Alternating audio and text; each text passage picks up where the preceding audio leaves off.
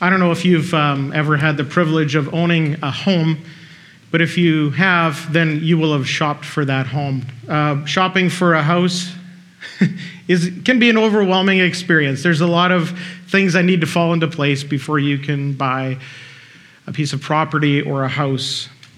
And uh, the job of a good realtor and home inspector is, of course, uh, to go with you to look at these uh, homes and uh, point out the areas uh, that that seem insignificant, even hidden, but are so significant. I mean, the things that we consider significant usually as we walk into a home and you go, oh my, I love the flooring, I love the colors, that kitchen is amazing, right? That's what we do. But those are cosmetic things, and what really is significant about the house are what people call the bones. Does it have good bones? Right? The structure. So, the job of a good realtor and home inspector is to, to take a close look at things like the foundation. Are there any big cracks in there that would cause the roof line to sag? What's the plumbing like? The electrical? Any load bearing beams that have been altered or played with inside the home? What's the HVAC system like? The heating, the cooling, all of that kind of stuff. Things that we don't normally see, seemingly insignificant, unseen, but are not at all insignificant. In fact, they're the most important of all.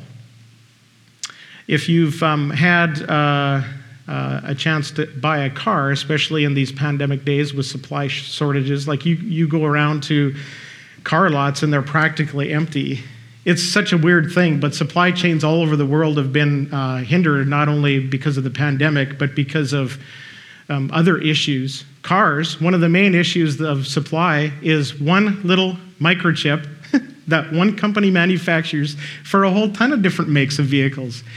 And this plant, which is overseas, burned to the ground. And I tell you, to, to restore a manufacturing uh, facility that does microchips that probably cost just a few dollars has completely, completely cut down a supply chain.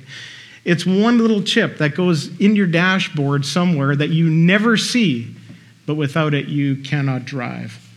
The Christmas story also has elements that, at various levels and to various people, seem so insignificant, so small, but that couldn't be further from the truth. These components of the Christmas story are so significant, and this morning we're going to look at four of them. First of all, let's look at the setting. A lot of us don't give this consideration, but going back to the beginning of the story, in fact, I want to back up a little bit further to verse 4 of Luke chapter 2. It says, And Joseph also went up from Galilee, from the town of Nazareth, to Judea, to the city of David, which is called Bethlehem because he was of the house and lineage of David to be registered with Mary. And in the same region, there were shepherds out in the field. I've highlighted some of the more important words to, of the setting of this story. From Nazareth to Bethlehem, they made the journey. Remember when Jesus was first calling his disciples, and Nathanael uh, said to, I forget who he was uh, actually with, another disciple that Jesus called, but Nathanael said, Can anything good come out of Nazareth? I mean, it's, it's, a, it's a nobody kind of a place. Like, what good could come from there? And yet, Joseph and Mary went from Nazareth, where they lived, to Bethlehem, the city of David, because there was a census being taken and they had to register there because Joseph was from the line and lineage and the tribe of Judah, of David. So they went there. The city of Bethlehem, a backwoods village in the shadow of Jerusalem. Uh, I knew somebody one time who referred to Agassiz as the armpit. What was it? what was it, John? Of, of, yeah, don't ask you. It wasn't you. It wasn't you. But uh, as, as, the, as the armpit of Abbotsford or the valley or Chilliwack, I can't remember. I'm like, what? Agassiz is awesome. Maybe there's some good deodorant in that armpit. I don't know. But nonetheless, Bethlehem would have been considered, and Nazareth for sure, the armpit of Jerusalem. I mean, Jerusalem was it, right? That was the epicenter of, of the Jewish culture. That's where their temple was. That's where they worshiped. That's where people made pilgrimage to sacrifice to the Lord. And uh, that's where the sacrificial lamb was slaughtered once a year in the Holy of Holies by the high priest, only once a year. Jerusalem. Bethlehem, backwoods town. What's significant about that? But Bethlehem is super significant. You know, uh, we read in our Bible the, uh, this, the city of God, uh, the New Jerusalem, which is yet to come, coming down out of heaven. And we thought, well, I thought the city of David was Jerusalem. Well, it is, because that's where David reigned as king. But Bethlehem is also the city of David, because that's where David was born. And that's where David was anointed king of Israel in Bethlehem. So significant. There's so much more to Bethlehem than meets the eyes, going all the way back to ancient days. Bethlehem was first known as Ephrath. Ephrath, E P H R A T H. Look it up in the Bible. It's where Jacob, who was renamed Israel after he met with God at Bethel, Jacob was called Israel from that point on. He was the patriarch, the father of the 12 tribes of the people of God. It is where Jacob, from Bethel, journeying, buried his beloved wife Rachel, who died in childbirth, giving birth to Benjamin. Ephrath. It's also where Boaz, remember Boaz? It's also where Boaz threshed grain and where Ruth, the Moabitess, lay at his feet. And on that threshing floor, Boaz uh, had pity and mercy on her. And he went to the elders at the city gate as kinsman redeemer and said, I want her as my wife. That's where Boaz met Ruth. Boaz, the great grandfather of David. Without Boaz and Ruth meeting at the threshing floor in Ephrath, in Bethlehem, Jesus would not have been born. I want to read a little bit from you for you from Genesis 35 to show you just how significant it gets better that the setting is that we're talking about here in the Christmas story. Genesis 35 verse 16. Then they journeyed, that's uh, this is now Jacob and uh, uh, Rachel. Uh, then they journeyed from Bethel when they were still some distance from Ephrath, Rachel went into labor, and she had hard labor. And when her labor was at its hardest, the midwife said to her, Do not fear, for you have another son. And as her soul was departing, for she was dying, she called his name Ben Oni, but his father called him Benjamin. So Rachel died, and she was buried on the way to Ephrath, that is Bethlehem. And Jacob set up set up a pillar over her tomb. It is the pillar of Rachel's tomb, which is there to this day.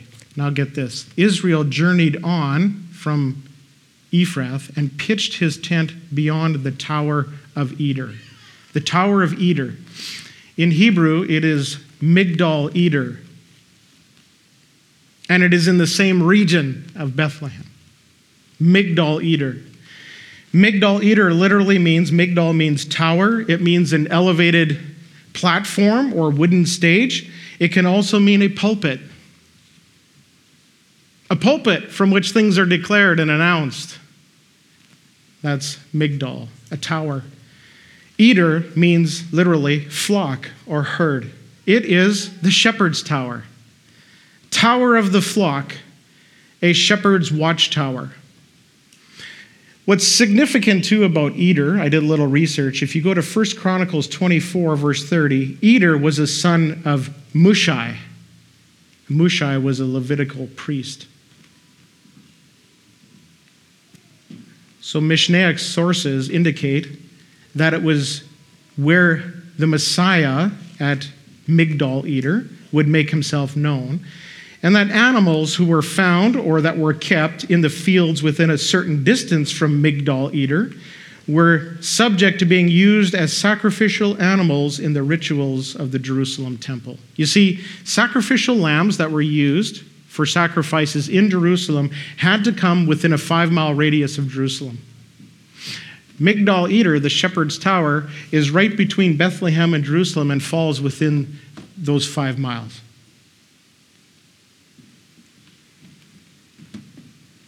It's where high priests resided in Jerusalem who would get sacrificial lambs from the Bethlehem region and bring them into Jerusalem to sacrifice in the Holy of Holies and sprinkle the blood of the sacrificial lamb on the Day of Atonement on Yom Kippur once a year.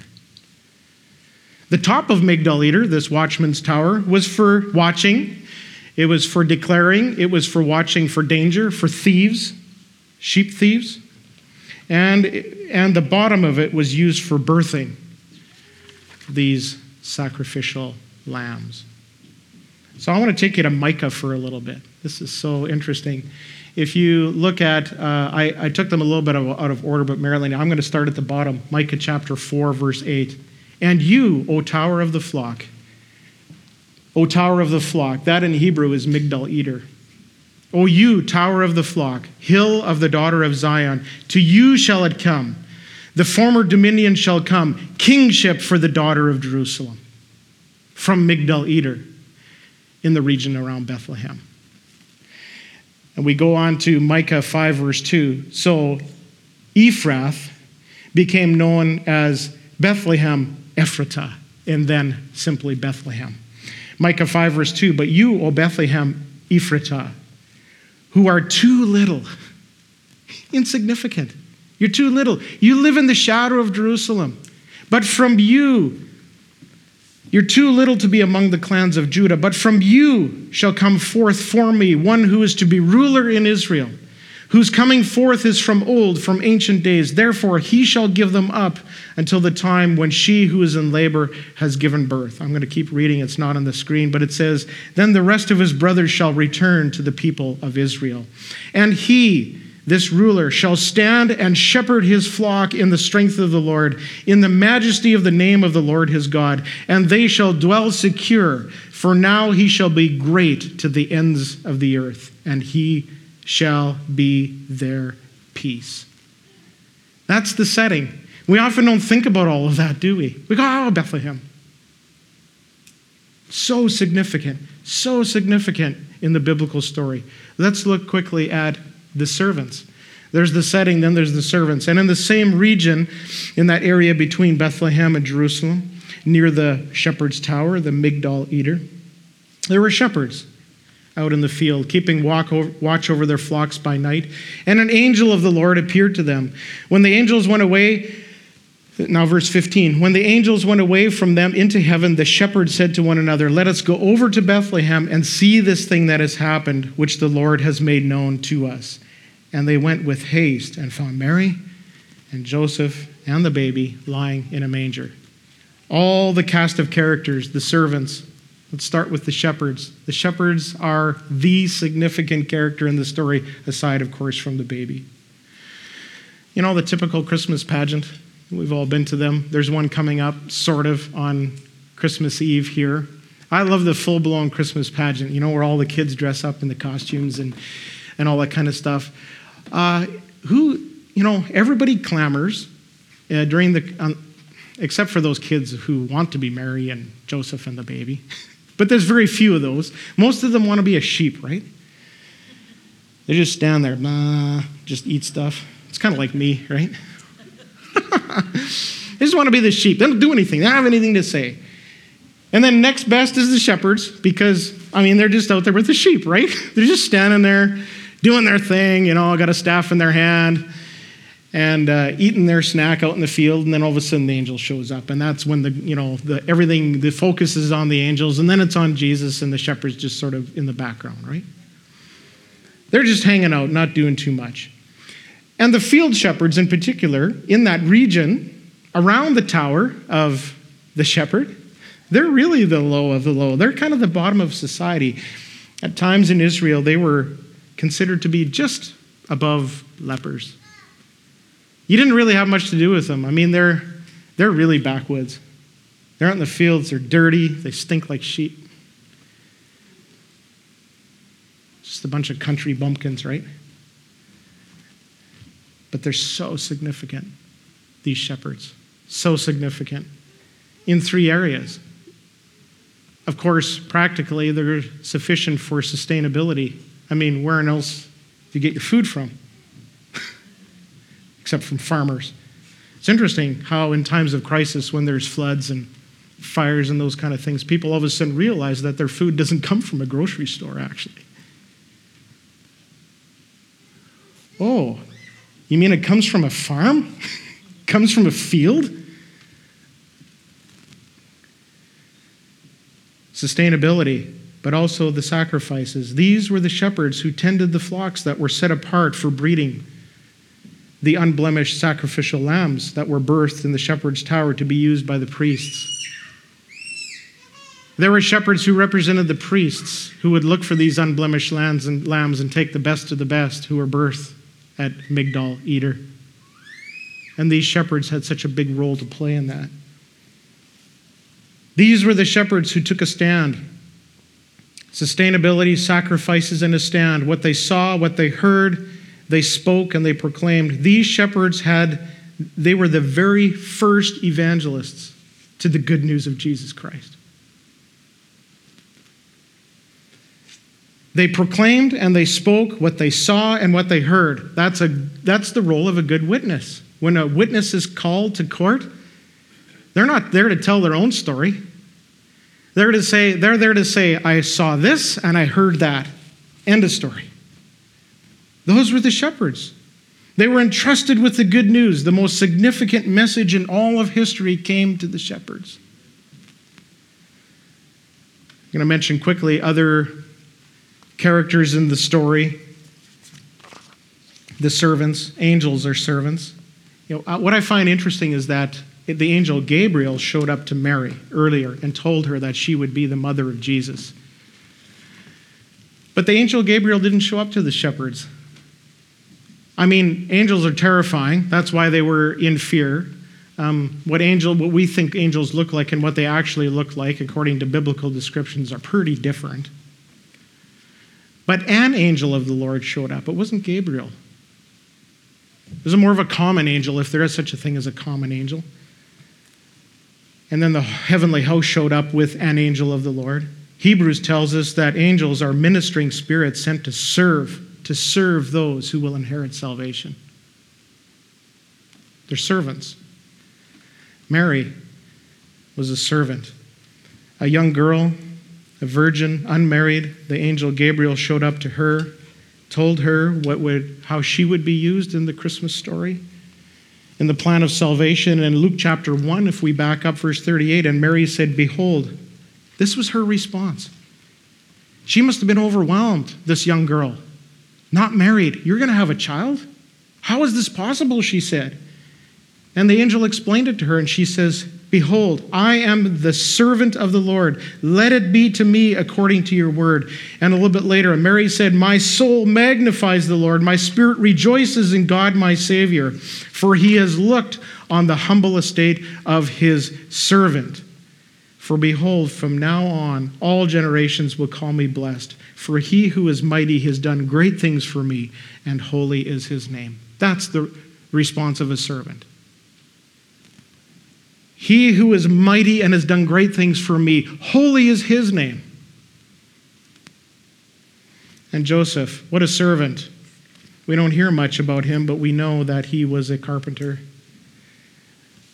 A simple blue collar builder, but a builder of the cornerstone of the kingdom of God. So significant. We're going to come back to the most important servant of all, the main character in the story, that is the baby. But I want to move on to the next thing that we often think is insignificant, and that is the sign. The sign. And this will be a sign for you, shepherds. This will be a sign for you, shepherds. You will find a baby wrapped in swaddling cloths and lying in a manger. There's the sign swaddling cloths and a manger. Well, I mean, what's so special about that? I mean, swaddling has been going on for millennia, generations across every, uh, you know, across every ethnic nation in the world. All cultures have swaddled babies To swaddle just means to wrap them tightly. They, they come out of the womb and they're used to being warm and tight and snuggled and swaddled, all bundled up in there. And so a baby is born and they're swaddled, they're wrapped tightly to give them that feeling of security and warmth and protection. It's to keep them also so their hands don't go up to their face and put all these lovely scratches down their face, right? Easier for people who didn't have all the amenities like we have now in the past to swaddle their baby and wrap, strap them onto their back and continue doing work on the farm. So, what's so significant about this? Well, the Levitical shepherds would swaddle unblemished lambs at Migdal Eder in the region of Bethlehem, not only to keep them unblemished, but to identify them for temple use. Here's a lamb that is perfect, it is spotless. That's the lamb that's going to be used for the sacrifice at the temple and so they swaddled that, that lamb, that baby, to identify it, but also to keep it unblemished, to protect it. And a manger. I mean, what's so strange about a child in a manger? They were stranded. I mean, people put babies in drawers all the time if they don't have a crib or a bed. I don't know if you saw it on the news, but when Highway 1 first flooded, uh, over in Langley, they did a news story of a couple who lived somewhere on the east side of Abbotsford. Don't know where exactly they were from but they gave birth. Did anyone see that story? Brand new baby, they're stuck in Langley at a hotel. And they did an interview. The news cameras went into the hotel room and they literally showed the mom had pulled a drawer out on one of the on the dresser there in the hotel room and set it up like a crib. Little baby in there, happy as could be. I mean, it's not it's not unusual for people to put a baby in a drawer when you're traveling, when you're stranded, especially. And so, what was so unusual about this? Because Joseph and Mary were traveling, they're stranded, they're away from home. There was no room at the inn, and they were redirected to a stable. The most significant stable in the area at that time would have been the shepherd's tower. You see, Priestly shepherds not only swaddled the unblemished lambs to keep them from injury, to set them apart, but they would also lift them up to keep them from being injured by trampling or injured on the ground, and they would set them up. So that when the field shepherds, after the angel visited them, came to the place where Jesus was born, Bethlehem, Ephrath, Bethlehem, Ephratah, Migdal Eder, because there was no room at the inn, and this was the stable, they would have immediately recognized Oh my goodness. This is the one that the angels declared to us. And the most significant part of the story is the Savior. And the angel said to them, Fear not, for behold, I bring to you good news of great joy that will be for all the people. For unto you is born this day in the city of David in Bethlehem a Savior, who is Christ the Lord who was born in the city where David was born, an anointed king. David, the backwoods shepherd boy of Israel, who became king in Jerusalem. Christ the Lord, the Messiah, the one to deliver, to save, to rescue the people from oppression, from the oppression not just of what people thought would be of Roman rule and tyranny, but the oppression and tyranny of sin and of Satan. And yet, Jesus is so insignificant to so many people today, right? Why do I need a Savior?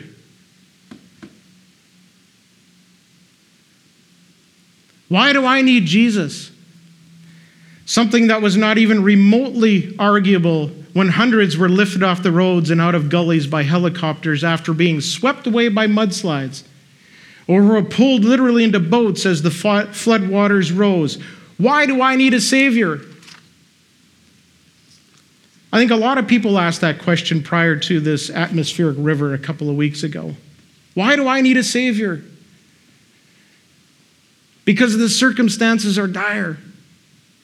And we're not talking about floods and fires and viruses and pandemics. We're talking about sin. We're talking about Satan. We're talking about the real tyranny that is plaguing this world. Jesus is the Savior who encapsulates everything in our passage. He was born a Savior, He didn't become a Savior. It's why He left the throne room of heaven. He, though He was in the form of God, did not count equality with God a thing to be grasped, but emptied Himself by taking the form of a servant. Being born in the likeness of men and being found in human form, he humbled himself by becoming obedient to the point of death, even death on a cross. For you know the grace of our Lord Jesus Christ, that though he was rich, yet for your sake, for my sake, he became poor. Poor to the point of being laid in a manger with animals so that you, so that I, by his poverty, might become rich. You know how Jesus was introduced uh, 30 years later when he began his public ministry in Israel? Do you remember that? How he was introduced? Hmm. He was introduced by his cousin John the Baptist, the son of Elizabeth and Mary, Elizabeth who gave birth, who had been barren in her old age, Elizabeth and Zechariah, Elizabeth and Zechariah the priest. The one that Mary went to visit uh, in Elizabeth's pregnancy until she gave birth to John, and then she went back to give birth to Jesus. It was John the Baptist who was born first, who was out in the wilderness, baptizing people for repentance and saying, hmm, there's one that's going to come yet whose sandals I am unworthy to bend down and untie. I baptize you with water for repentance. He will baptize you with the Holy Spirit and with fire. And Jesus came along. And this is how he was introduced to the world. The next day, John the Baptist saw Jesus coming toward him and said, Behold, the Lamb of God Behold, the Lamb of God who takes away the sin of the world. This is he of whom I said, After me comes a man who ranks before me because he was before me. Wait a minute. How can someone who is born after you be before you? John knew the story, he knew the Christmas story. In fact, speculation, but the swaddling cloths that were used to wrap this perfect Lamb of God could very well have come from John's parents, given that Zechariah was a priest. And Mary was a young girl who had nothing. He was oppressed and he was afflicted Yet he did not open his mouth like a lamb that is led to the slaughter, and like a sheep that is before its shearers is silent, so he opened not his mouth. He bore the sin of many and makes intercession for the transgressors. He is the good shepherd who laid down his life for the sheep.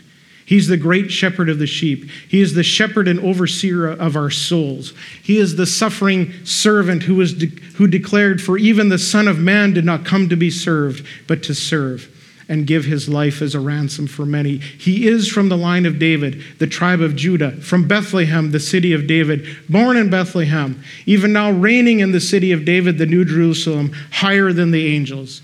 This is our Savior, who is Christ the Lord.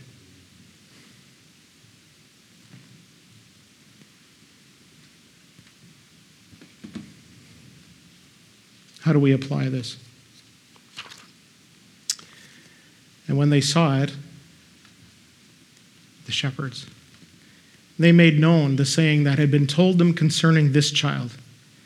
And all who heard it wondered at what the shepherds told them. But Mary treasured up all these things, pondering them in her heart, and the shepherds returned, glorifying and praising God for all that they had heard and seen. The theme of our first Sunday of Advent is hope. Yet, for as many as has been rescued in the past few weeks, even without Jesus, they are still without hope. Our job, like that of the shepherds, the angels, Joseph, and Mary, is to be available as simple servants, to take what we've seen and heard and experienced and tell it to others so that they might wonder and they might ponder and they might give glory and praise to God. Paul wrote to the Corinthian church, 2 Corinthians, for what we proclaim is not ourselves, but Jesus Christ as Lord, with ourselves as your servants for Jesus' sake. For God, who said, Let light shine out of darkness, has shone into our hopes, our hearts, to give the light of the knowledge of the glory of God in the face of Jesus. That is our role. That is our role. To proclaim that others might ponder and that all glory and praise would go to Jesus, our Savior.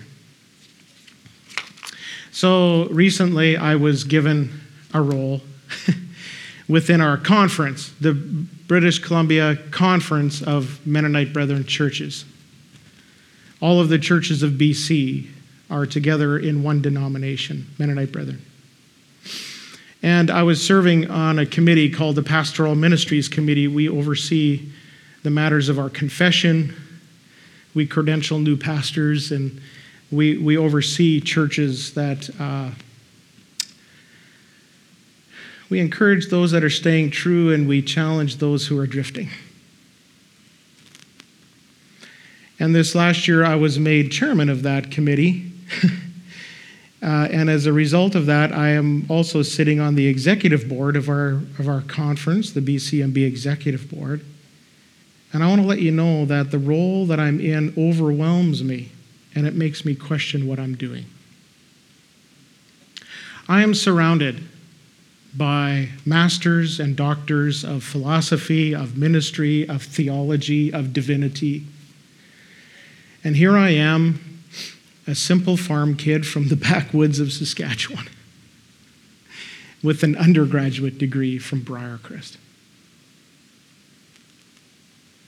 And I must continually and intentionally tell myself that if God can use simple shepherds from the backwoods of Bethlehem to point others to the Savior who elicits all of the praise and the wonder and the joy and the glory and the fear and the peace from those with whom He is pleased, then He can use me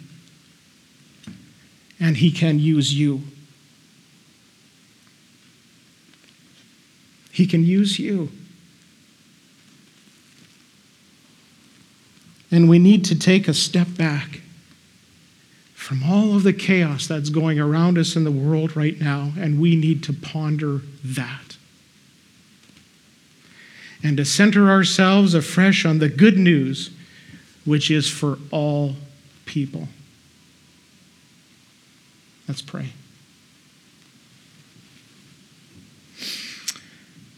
Oh, Lord, I am so overwhelmed by the many things in your word that to us seem so insignificant, but are just packed with so much meaning. And thank you that this doesn't apply just to the shepherds a couple of thousand years ago, and the angels, and Joseph and Mary, and applies to us. So help us to know how to take what we have experienced, what we've seen, what we've heard. Help us, Lord, to be able to just tell that to others. That a world around us that is dying because of the real tyranny of sin and of Satan might experience hope the hope that you came to bring because of our Savior, Christ the Lord. God, we need you. Help us to glorify you and to praise you in all we do. In Jesus' name, amen.